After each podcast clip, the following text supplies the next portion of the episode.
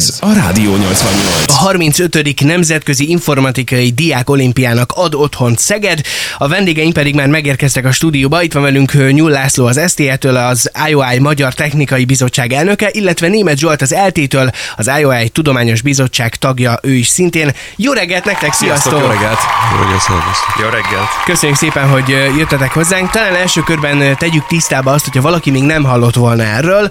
Nemzetközi Informatikai Diák Olimpia. Hogyan néz ki egy ilyen verseny? Milyen gyakran rendezik ezt meg, és hogy, hogy most pont itt Szegeden van? Az IOI egy évente megrendezésre kerülő verseny, amin a, az IOI tagországok, akik a világ bármely országa pályázhat tagságra, uh-huh. az IOI tagországok csapatai jönnek el.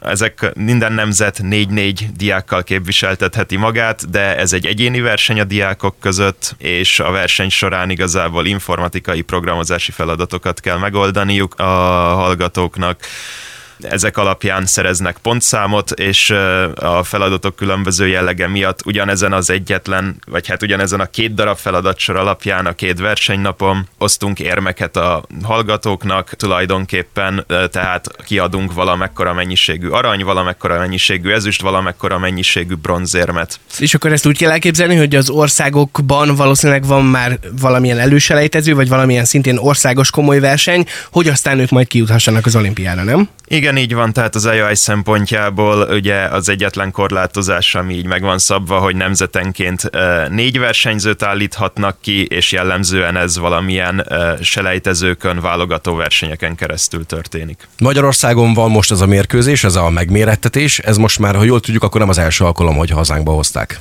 Így van pontosan, Magyarország másodszor adott hont az IOI-nak, az első alkalom 96-ban Szegeden volt. Ó, oh. Veszprémben. Veszprém. Veszprém. Veszprém. Igen, elnézést. A két nagy ellenség. Igen, és ráadásul egyébként ugye az egyik fő helyszín az a Pikkaréna, a másik pedig az IHR rendezvényközpont, és már az előbb itt László mutatott nekünk képeket, hogy egészen elképesztő mennyiségű munkaállomás, asztal, számítógép van berendezve, például a Pikkarénában. Itt zajlanak a versenyek, ugye? Így van, az arénában, az edzőcsarnokban zajlik a verseny. 400 asztal csak azért, hogy a versenyzőket leültessük, meg minden rendben legyen. Uh-huh.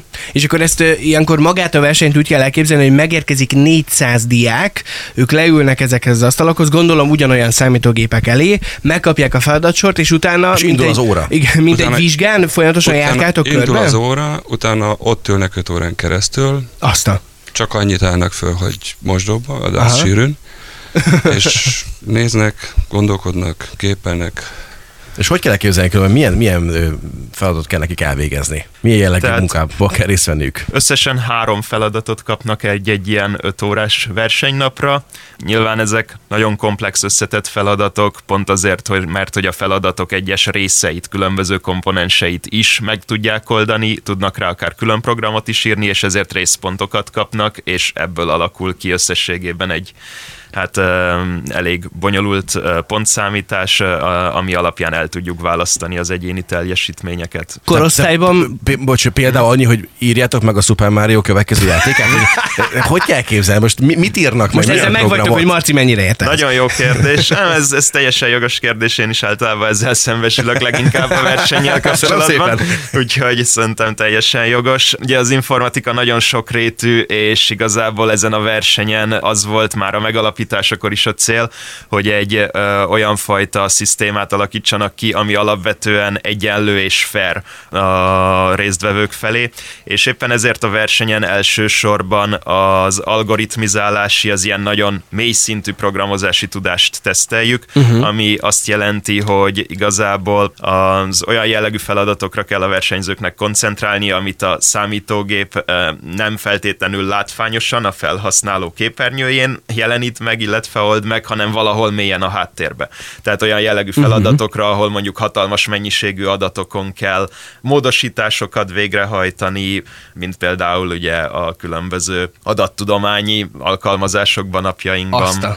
Amikor ezt, ezt létrehozták a szervezők, lehet, hogy ti is benne vagytok egy-egy ilyen feladatnak a, a kidolgozásában, akkor mert most ezt mind mosolyogva mondtad, amikor ezt csináltátok, akkor is szerintem, há, na most kitolok veletek, nem így csináltátok? Ez egy borzalmasan nehéz dolog lehet. Nem, abszolút nem. A kitolásról szó sincs. Okay. A kitolásról szó sincs. Ez, ez, ez egy hosszú procedúra, ami során igazából először összegyűjtünk rengeteg feladatjavaslatot, utána azokat szépen földolgozzuk egyesével több-több ember munkájának a bevonásával, és utána ezt a, ezt a akár 30 jelölt feladatot szűkítjük egészen addig, amíg ki nem alakulnak az adott napokra tervezett feladatsorok, és persze tartalék feladatok is, mert egyébként még az utolsó pillanatban is ne adj Isten kiderülhet, hogy egy feladat nem alkalmas, mert akár ismert lehet bizonyos versenyzők felé, akár uh-huh. valamit nagyon durván elnéztünk, bár arra még nem volt példa, és akkor le, le lehet cserélni a feladatot akár az utolsó éjszaka is.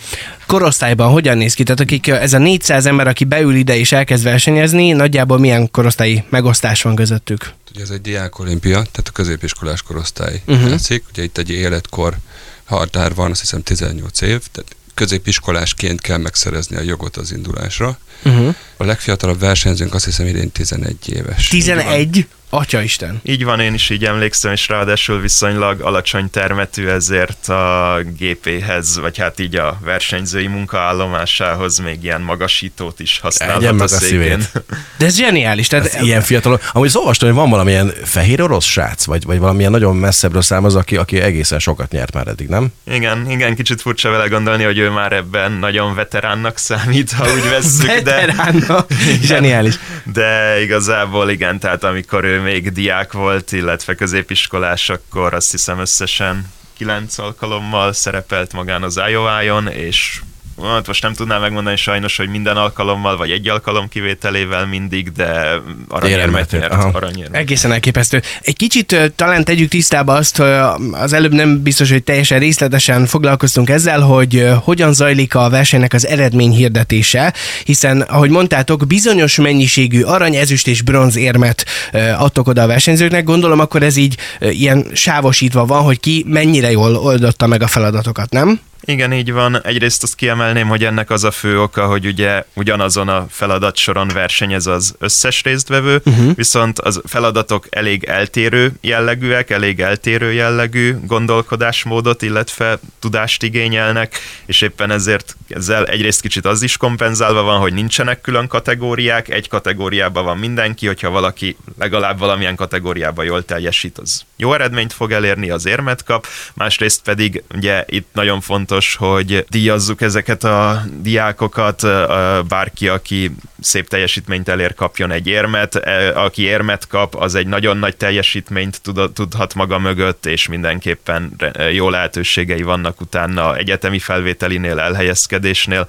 Éppen ezért viszonylag tágak az éremhatárok, uh-huh. a mhm. versenyzőknek nagyjából a 12 kap aranyérmet, nagyjából a hatoda kap ezüstöd, és nagyjából a versenyzők feléig kapnak érmet, a többiek tehát még Világos. Azt jól sejtem egyébként, hogy mivel itt azért nagyon-nagyon, ahogy mondtátok is, komplex feladatok vannak, gondolom egy feladatnak nem csak egy jó megoldása lehet. Vagy hogy sokféleképpen el lehet jutni a, az eredményig, Az nem? ellenőrzés az úgy történik, hogy ugye a megoldást beküldik egy, egy háttérszámítógépbe, egy rendszerbe, és ott ez automatikusan van kiértékelve, tehát ott mindenféle teszteseteken kipróbálják, hogy működik, nem működik. A tesztesetek gyártása is a szervezők feladata, azzal is sokat szórakoznak. és gyakorlatilag attól függően, hogy hány teszteset, melyikek hogyan működnek, ez alapján lehetnek nekik részpontjaik, részmegoldások, stb. És többször próbálkozhatnak, van nyilván egy maximum limit. Úgyhogy nincs, nem feltétlenül van abszolút megoldás, ezeket ugye különböző részfeladatokra részprogramokat is írhatnak, de a lényeg az, hogy ezekből áll össze. Aztán ugye naponta három ilyen feladatok van, a két versenynapon az már összesen hat, egy feladat maximum 100 pontot ér, akkor lehet csinálni a matekot hozzá. Hogy áll a, a sztori a kapcsolatban, hogy mennyire jellemző mondjuk a csalás lehetősége? Szoktak esetleg ezzel próbálkozni, vagy a mesterséges intelligenciát igénybe venni? mindent megteszünk azért, hogy ne lehessen csalni. Tehát uh-huh. szinte azt mondom, hogy képzeljétek azt, hogy steril körülmények között vannak a verseny ideje alatt. Tehát a verseny előtti este zajlik a másnapi versenyfeladatok kiválasztása, onnantól kezdve, hogy ezek megtörténik, és a, a csapatvezetők már ismerik a versenyt, a gyerekek izolálva vannak kommunikációs tekintetben. Wow. Tehát nem Aztán. tudhatják, Telefon nem meg ilyenek? teljes felügyelet alatt vannak, most ugye elkobozva vannak a telefonok, vagy nem, az lényegtelen. Utána ugye a feladatoknak a csiszolgatása egyéb az megy másnap hajdalig, akkor egy pár óra alvás után a, a líderek meg a szervezők megpróbálnak fel, koncentrálni a másnapi versenyre. Bocs, ez benne van még a tegnapi, és még jön a mai hozzá.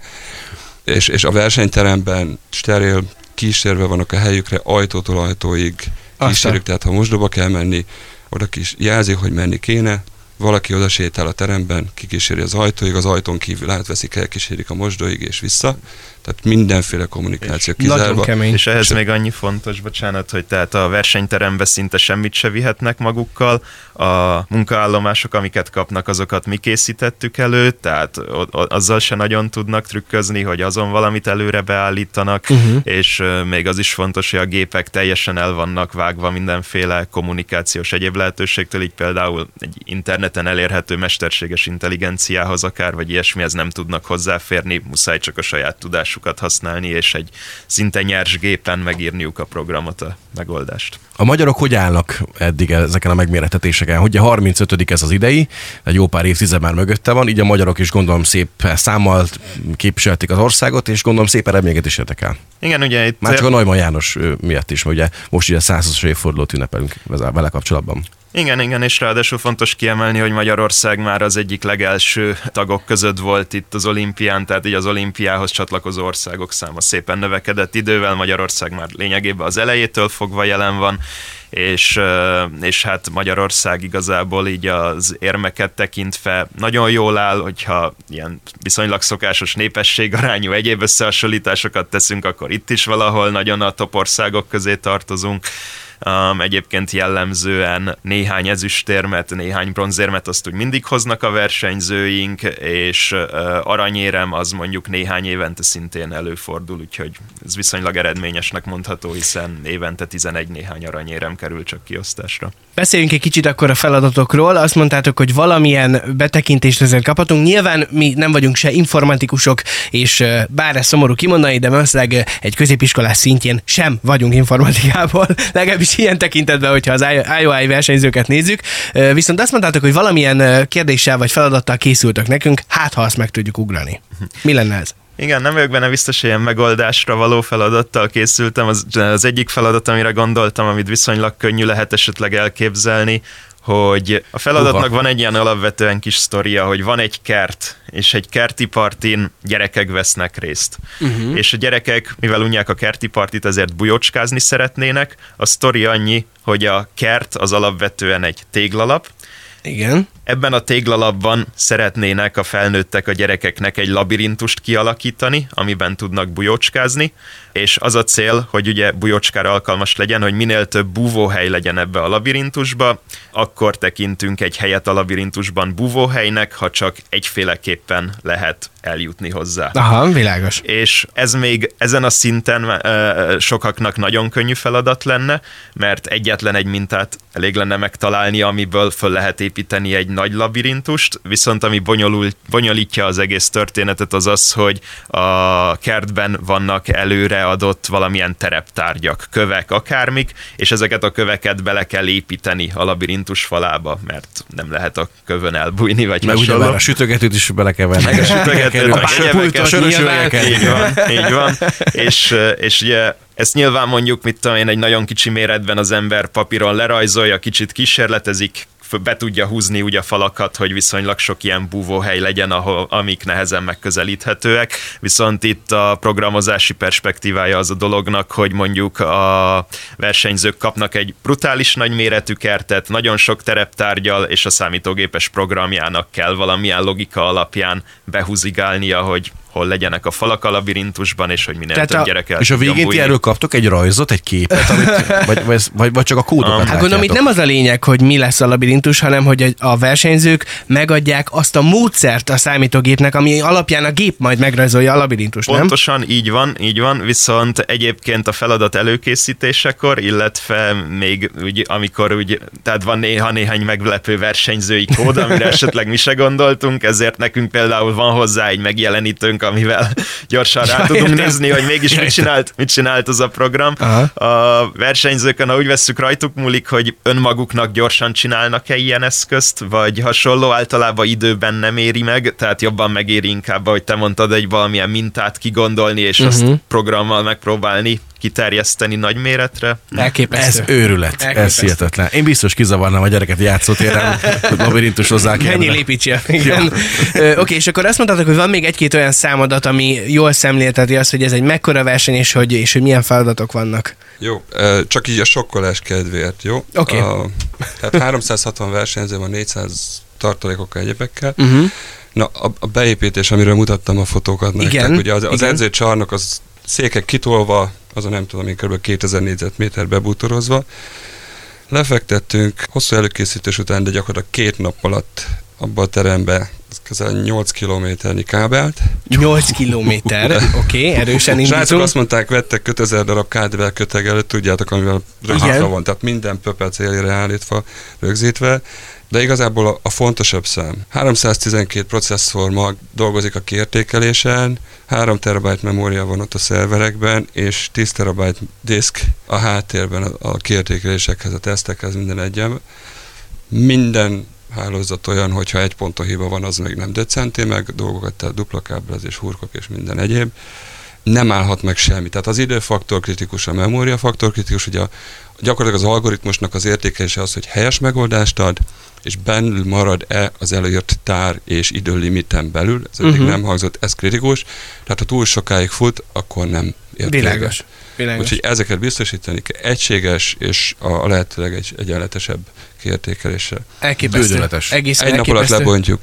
Ja, és, Komolyan? ez, Szóval ez, és mi lesz ezekkel a este- gépekkel amúgy? E, ugye a, a laptopok, amin a, a, a versenyzők dolgoznak, az a szponzori gép, az uh-huh. idén úgy tudom, a szponzor elviszi, a szervereket azokat uh, újra hasznosítjuk, amit lehet.